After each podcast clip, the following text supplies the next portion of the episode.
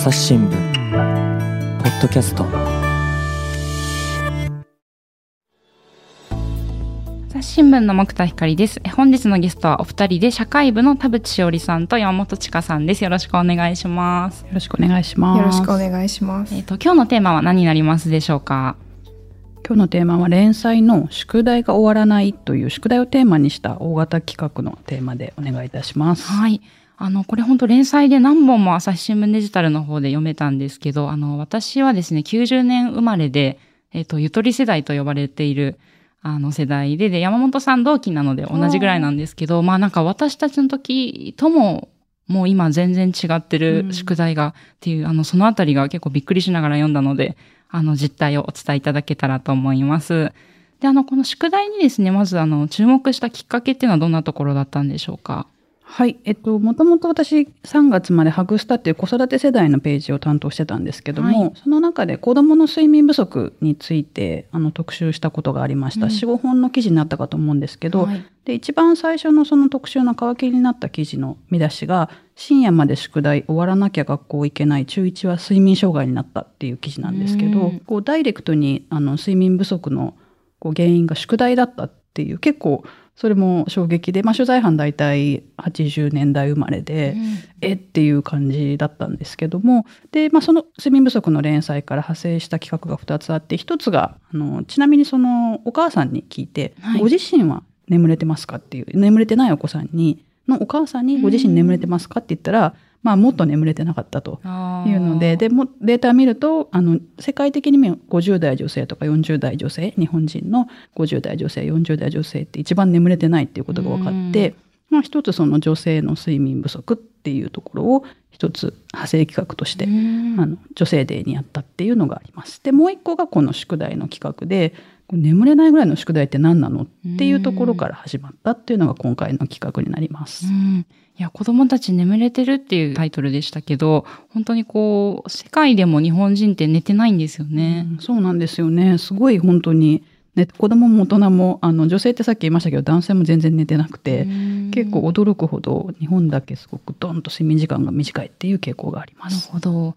で、今回はその中でも宿題についてあの取り上げたっていうことでしたけど、あの、どういうとこから取材の単調は始まりましたか？まずですね、やっぱ宿題ってこう、みんな多分ここに集まってる3人も語れてしまうと思うんですけど、うん。自分の時どうだったっていうのは結構言いやすいと思うんですけど、ちょっとこう世代が変わったりとか、地域が変わったりするとやっぱ全然事情が違うので、まあ、あんまり個人の経験で語らない方がいいなっていうのが最初。でで、まあ、担当デスクとあの話をしている時に、はいまあ、一つやっぱりあの昔と何が違うのかっていうところはまず抑えようというところを、まあ、考えて。で、えっと、まああと今ならではのこう大変さみたいなのがあるのかどうか、増えたり、なんか、あの、種類が変わったりしてるのかどうかっていうところですとか、あと、そもそも宿題ってなんで必要なんだっけみたいなところで、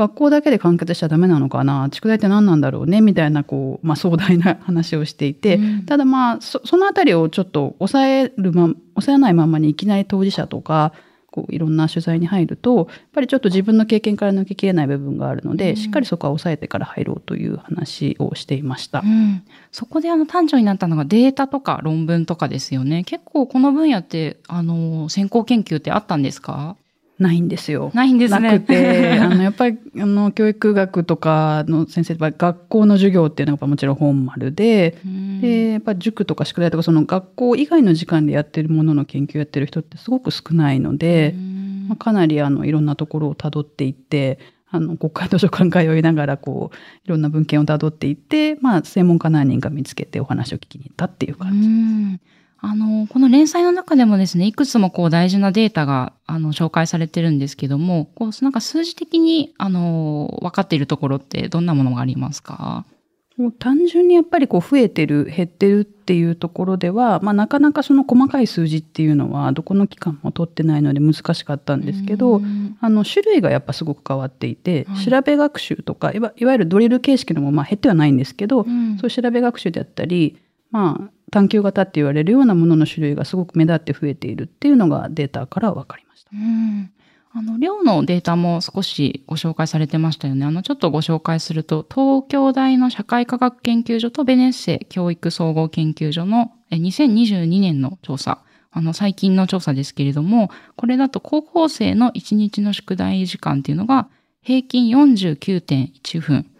で、えっ、と、近年やや減少傾向にあると。なんかまあこれだけ聞くと、あれ減ってるのかしらというデータもまああったりはするんですね。そうですね、うん。なんかもっと多分長いスパンで見ないと増減ってわからないんですけど、なかなか長いスパンのデータがなかったっていうことと、あとコロナのまあ2020やっぱりどうしても増えたので家にいる時間が長くて家庭学習増えたのでそこからの増減だとちょっと見えにくいかなっていうのはありますうね。ん。で、あの、論点がまあいくつもあると思うんですけど、まあ一個一個ちょっと今日はご紹介していけたらと思うんですが、まずは、あの、どういったポイントがありますでしょうか？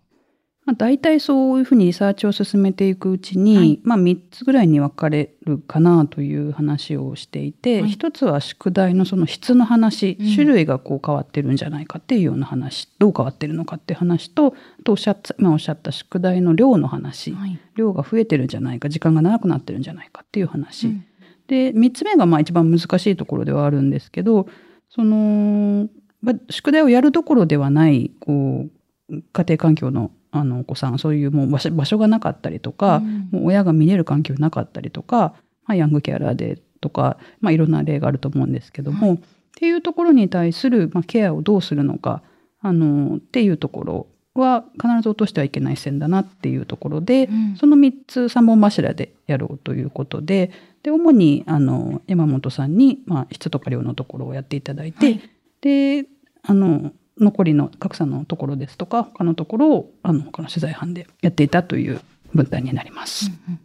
じゃあ山本さん早速ですけど、その質の変化っていうところを教えていただけますか？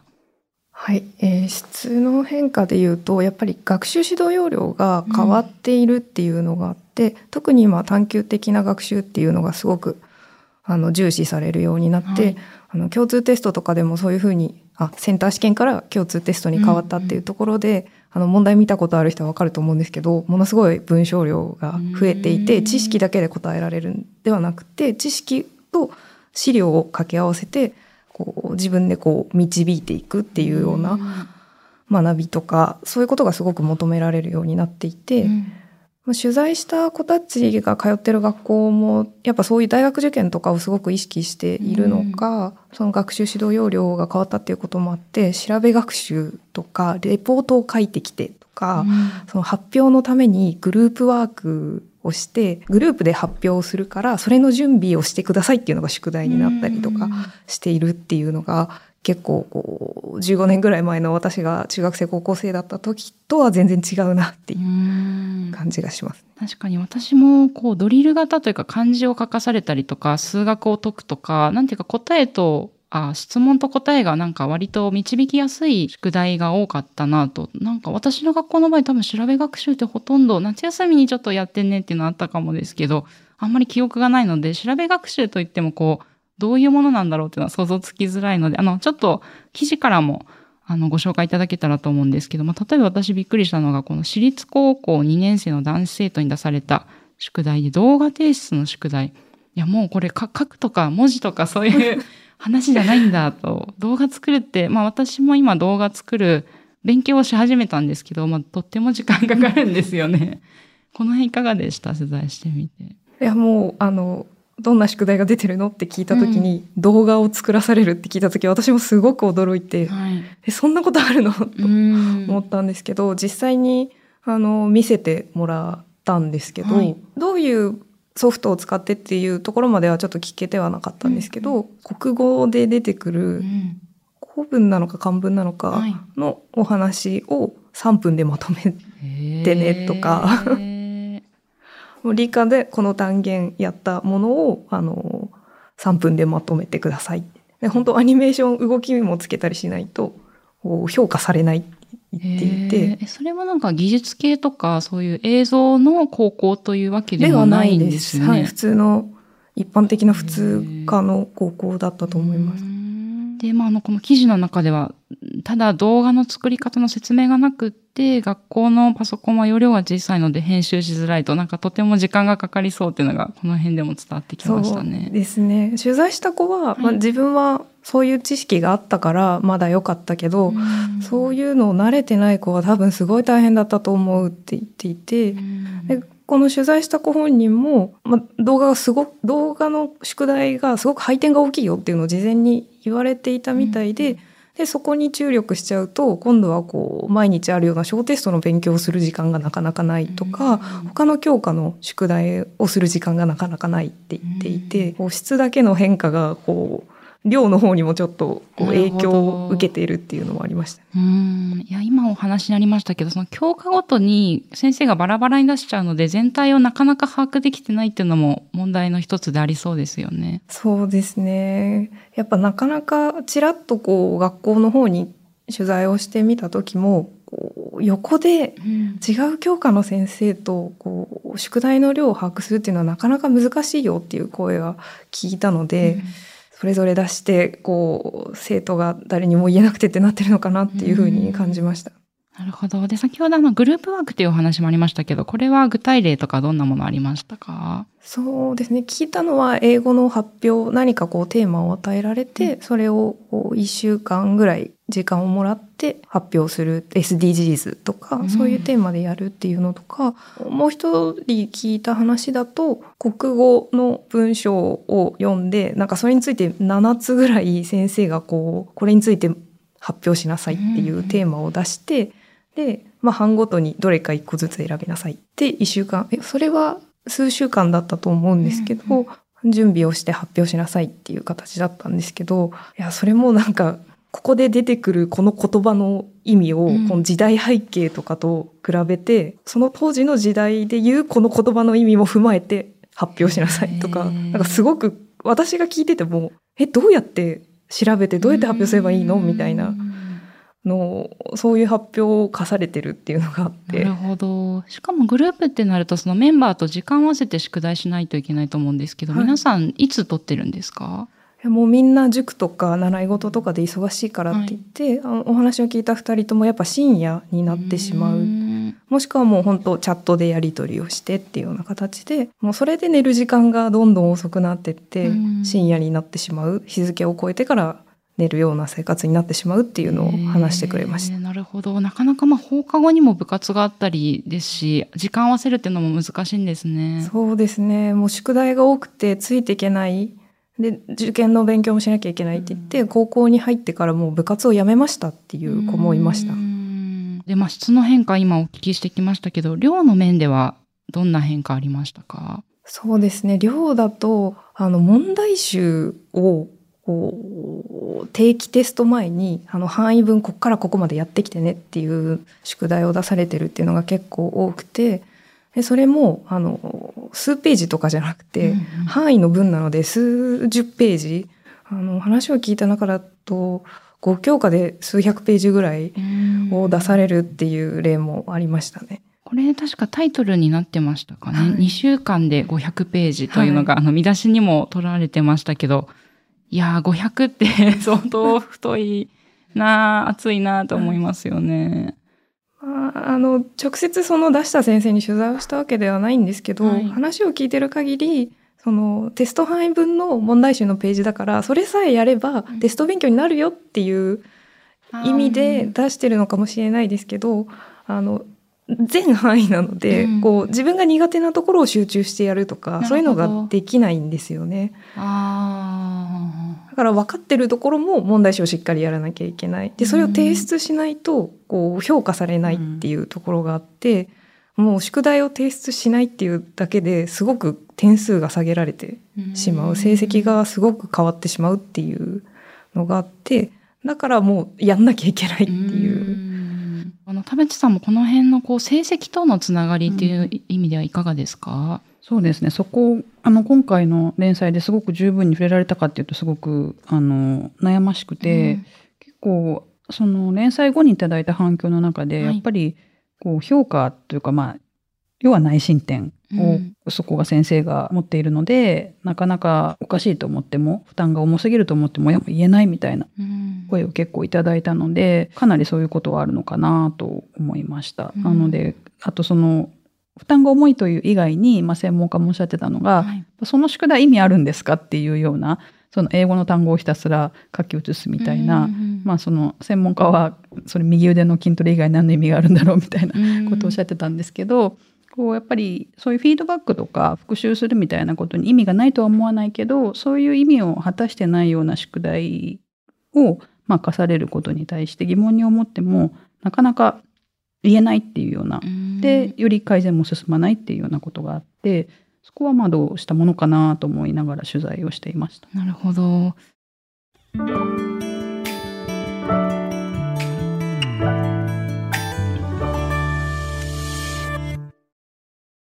朝ポキお便り。来た。2週間に1回届くメルマガ。朝ポキお便りだ。MC のコラムおすすめ配信会。リスナーとの Q&A 何でもランキング。画面をスクロールすると聞き慣れた声が脳内で再生される。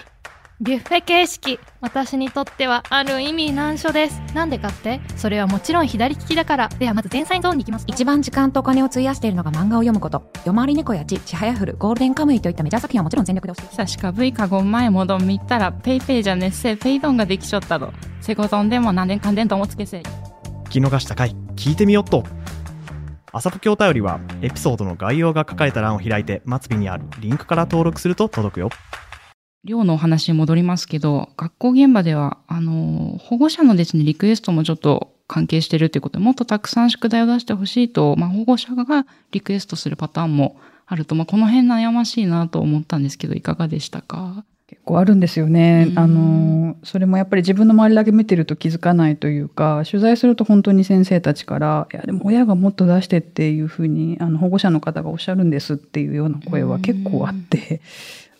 そうなんだっていうところで、で、まあ一方で、やっぱり本当にこう、全く宿題を見れない、あの、家庭環境のお子さんもいて、ものすごくやっぱり両極端な中で、あの先生もどちらからも多分どちらも把握しながらどちらに合わせるのか悩ましいっていうことだと思います。まあ、なかなかこう、個別に対応するっていうか、まあ、学校本当に見てる生徒の数も多いですし、先生の時間も限られる中で、どこまで個別対応できるかって悩ましいところですよね。で、あの、先ほど家庭のお話もありましたけど、この辺のこう、宿題をですね、手伝う人が、あの、ひいる、まあ、特に親とかで、の手伝いが必要なものもあったりするんですよね。このあたりもお伺いできますか？それもやっぱりデータを見てると、はいあの親が宿題を手伝ってる時間っていうのが結構長くなってね長くなっていて、まあ、それは手伝いが必要な宿題が増えてるっていうことでもあるとは思うんですけれども、これちょっと数字ご紹介すると、はい東京大などの、これも2022年の調査ですけど、小学1年生から3年生では、えー保護者が手宿題を手伝った割合が6割。で、小4から6年生が4割。で中学生では2割の保護者が学校の宿題を手伝っていたということでしたね。そうですね、うんやっぱり自分の経験にあんまりよらないようにと思いながら、うんまあ、あのうちの子も今小学校入ったばっかりなんですけども、はいいろんなこう丸付けとか親のチェックっていうのがもう必須になってその宿題の中に組み込まれていて、子供がいくら宿題をやっても親がチェックしてみましたっていうのがないとそれが完了しないっていうのがあるんですよそうね。なんですね。ただそれをスクールソーシャルワーカーとかあの福祉とかあの経済困窮の家庭をあのずっと見続けてらっしゃる研究者の方に聞くとやっぱりそれって難しいですよね。やっぱシングルマザーだであのダブルワークされてたりするお母さんが疲れて帰ってきて宿題を見てっていうので、まあ、子供も言い出せなかったりとかあの、まあ、親もあの本当は見たいけどっていうので、まあ、どんどんどんどんこう気持ちの負債が溜まっていってっていう言い方をされてましたけどっていうところがあるのでそこはまあ親の手伝いを前提にしない宿題がまあ望ましいとは思いながらも、うん現状全然そうなってないですし、うんとまあ探究型みたいなものがそれがなしに、ま、全くなしに成立するのかっていうのを考えるとまあ自由研究とか読書感想文とか、うん昔からあるようなものを思い浮かべても、まあ、全く親が手伝わなかったらどうなるかっていうのは、まあ、なかなか難しいところだなと思います。うん、なるほど。で、またこういう、こう、子供も親に言い出せないって先ほどおっしゃってましたけど、はい、こういう子供たちの気持ちに、そういう負い目っていうかですね、そのまま溜まっていくと、またま、あの、ネガティブな影響もあるんですよね。そうですね。まあ、やっぱりこうなかなか環境の違いっていうところであのそういうふうに引け目に感じたりとかあと、まあ、そもそももう物理的に家に宿題をやる机がないっていう家も多いので、やっぱりやりたくてもできないっていうのがずっと溜まっていくとそういうことになりますし、うんさっき山本さんおっしゃったグループワークみたいなところだと、はい。やっぱり中高生独特の人間関係の中でそこが組み込まれているとちょっとこう連帯責任みたいな風になってしまうと、うん。まあ、家のネット環境とかももちろんあると思いますし確かに。そういうところでちょっっとこう、ちょっとずつ引け目みたいなのが溜まっていくとなかなかやっぱりしんどいなというのありますよね。あの取材の中ではこういったまあ保護者とかですねそういったサポートを得られない方へへの、えっと支援をされている団体も取材してましたよね。はい、あのそういう宿題をやるあのもともとそういう居場所を作っているところ団体支援団体で、宿題をやる時間を設けたりとか場を設けたり週に何回とかいうふうにやってるところもあるんですが、うん。まあ、本来それを民間がやるべきなのか、まあ、学校でケアするべきなのか、まあ、学童なり何なりでやるべきなのかっていうのはまあうん。一つありますし、あとまあそれがずっとできるわけでもないですしそういう場所に行ける子ばっかりでもないので、うん。なんか難しいんですけどただそういう宿題ができないような環境にいる子はい。への配慮だけをすると、まあ、できる子はまあどんどんこう大量な宿題をやって、まあうんそれなりに何かを掴んでいくのか、まあ、いかないのかでもそれなりにまあ進んでいってで宿題をやる環境にないことも全くそれができずにずっと行くっていうのがあってやっぱり格差って簡単には言えないけども少しずつ差が広がっていくので、できない子にやんなくていいよとかちょっとサポートするよって配慮するだけでは多分あんまり解決になってないっていうのがあって、うんまあ、かといってどうすればっていう明確な回まではこの連載でいけなかったんですけど、うん非常に難しい問題だなと思いました。いやー難しいですね。でまたこの宿題をやってこないとやっぱり怒られるっていう文化うん学校どうしてもあると思うんですけど、そういうところでこうし叱るっていうことだけだとなかなか解決に結びつかなそうですよね。そうですねそうするとやっぱ形式的に終わらせたり答えを移すみたいなことになるので、やっぱりその途中まででもいいとかわからないところだけやればいいみたいな宿題のその目的にかなった苦手を克服するみたいなところに絞ったものでないと、あんまりやっぱり意味はないのかなと思いました。うんであの宿題ができないことがちょっとこう引け目になるっていうお話山本さんもこの辺り取材されたんですよね。はい、あの話を聞いた子はもうすごく毎日あの少量ずつなんだけど、はいい、ろんな宿題が出て困ってるっていう子で、で同級生もみんな宿題多いよねっていう話はするけれどもみんなちゃんと出してるから、うん。も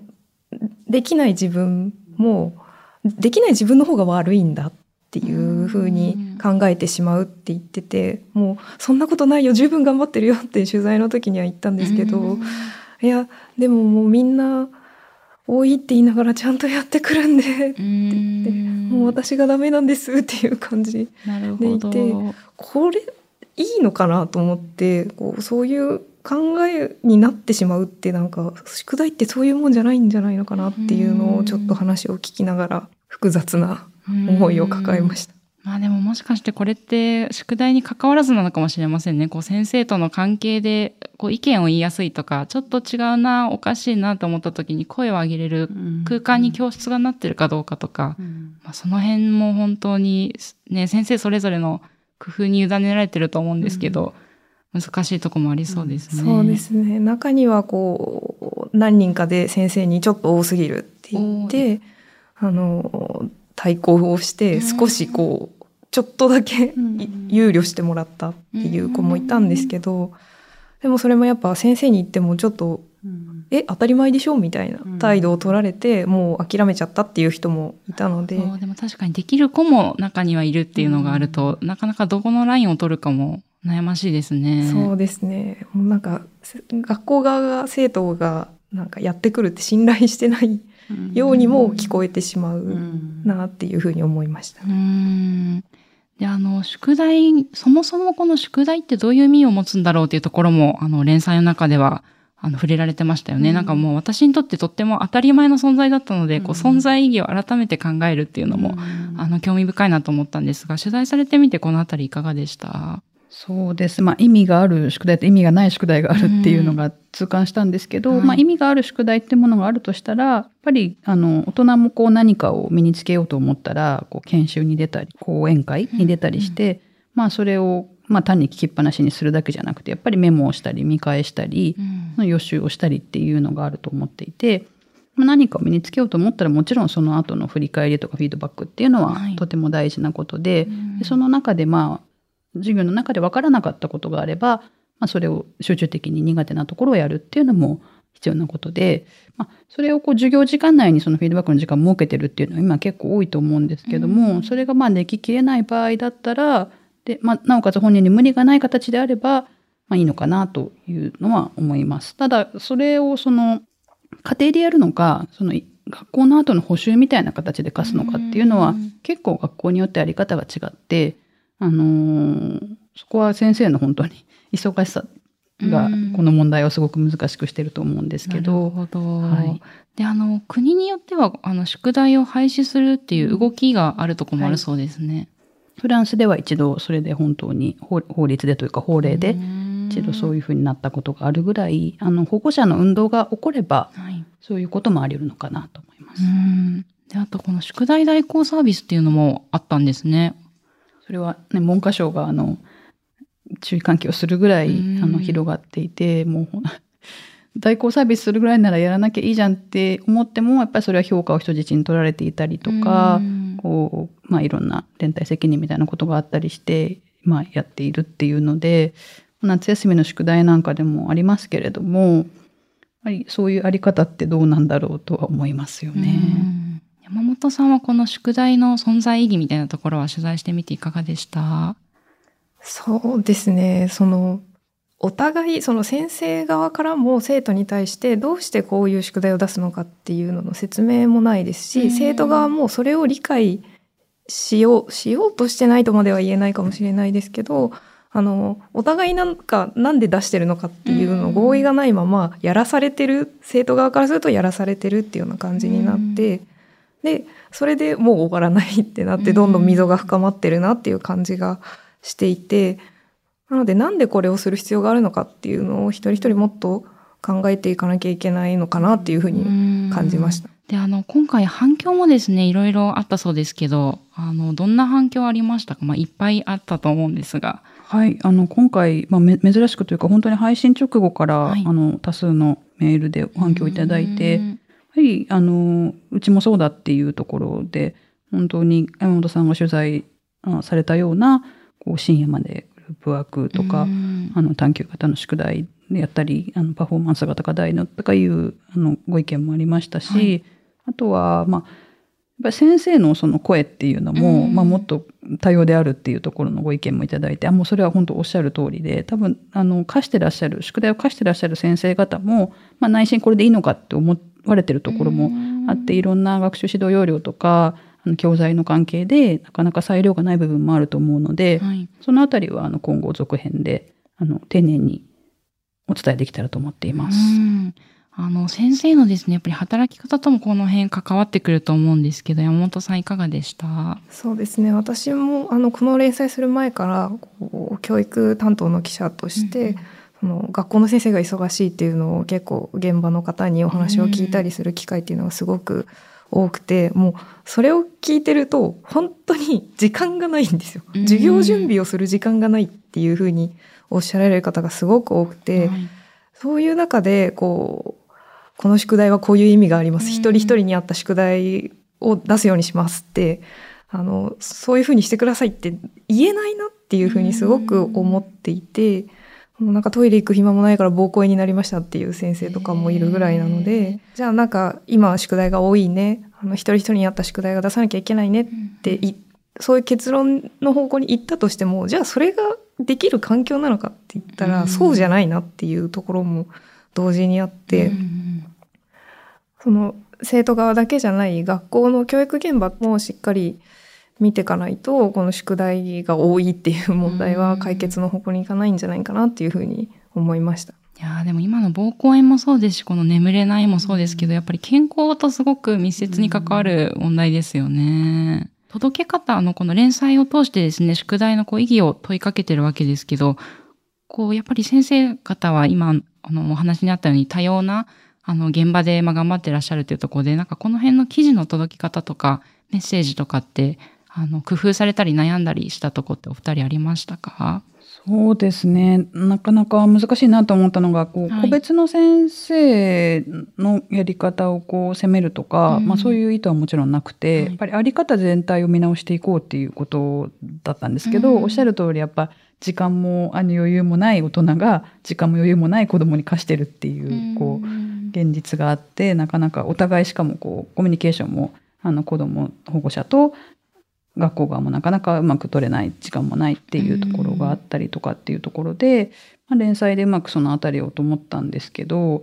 ぱりこうどう解決するかっていうところまではなかなか届けられなかったのでそこはちょっとこういろんなご意見を読みながらもう少し丁寧に続編でフォローをした方がいいかなというふうに思いましたう。ん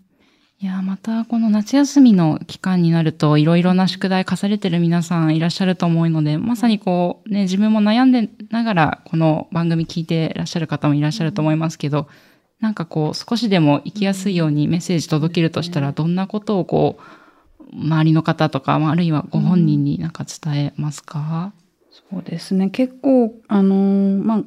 割と保護者とか子供側の目線で言うと、はい。結構その自己解決してしまう、その自分で全部抱えてしまったりとか、うん。あと、まあ、保護者同士で LINE でどうしてましたって言って、あの、こう、いろいろノウハウを共有してやってしままうっていうようなところはあると思うんですけど、まあ、なるべくやっぱり、あの、先生と何らかの形でコミュニケーションを取りながら、少しやっぱり子供が辛そうだったら、まあ、子供を辛くさせるっていうのは先生にとっても親にとっても本意ではないと思うので、あの少しその様子だけでも伝えたりとか少しでもそのコミュニケーションが取れるようにするとちょっとそういうあのすれ違いっていうのはなくなるのかなと思うので、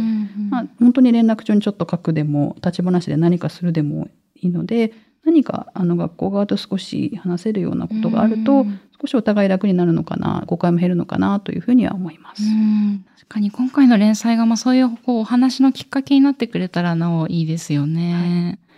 い、や、本当にこの辺まだこう答えがない中だと思うので、今後もですね、また取材されると思うので、続編もあの期待したいと思います。お二人ともありがとうございました。ありがとうございました。ありがとうございました。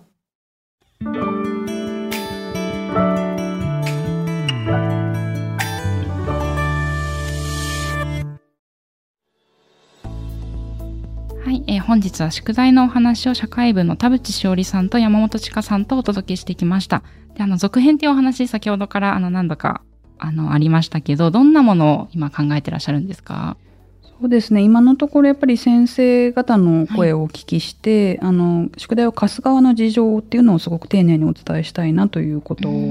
ですとか、あとまああの最後に申し上げたように先生側とあと子ども側コミュニケーションをどういうふうにすればあのよりすれ違いがなくなるかっていう視点あとまあ評価の視点ですね、っていうところを含めながら9月ぐらいに続編ができたらなと思っております。で、あの、また、あの、ご意見も募集されてるんですよね。はい、あの引き続きメールで募集しておりまして、はい。アドレスが edu エデュケーションの3文頭3文字ですけども、edu アットマーク朝日 .com というところまでメールでいただければこちらからあのお返事してやり取り出せていただければと思いますのでぜひお寄せいただければと思います。はい。ぜひ、あの、記事になってない、ないけれど、こう、ご自身の中でちょっと、うん、これ悩んでるんだよな、とか、まあ、そうしたちょっとした悩みでもいいと思いますので、ぜひお声いただけると、あの、取材につながると思いますので、ぜひご協力よろしくお願いします。お二人ともありがとうございましたあり。がとうございましたありがとう。ございました。えリスナーの皆様、番組を最後まで聞いてくださりありがとうございました。今後も朝日新聞ポッドキャスト番組を続けるためお力添えいただけると幸いです。えご使用のアプリから番組のフォロー、レビューをお願いします。え番組のですね、概要欄にありますお便りフォームからご意見やご質問もお待ちしています。また、ツイッターのコミュニティではリスナーの皆さんと直接やり取りもしています。配信予定の番組を告知したり、リクエストをお受けしたりもしていますので、ぜひご参加ください。朝日新聞ポッドキャスト、朝日新聞の木田光がお届けしました。それではまたお会いしましょう。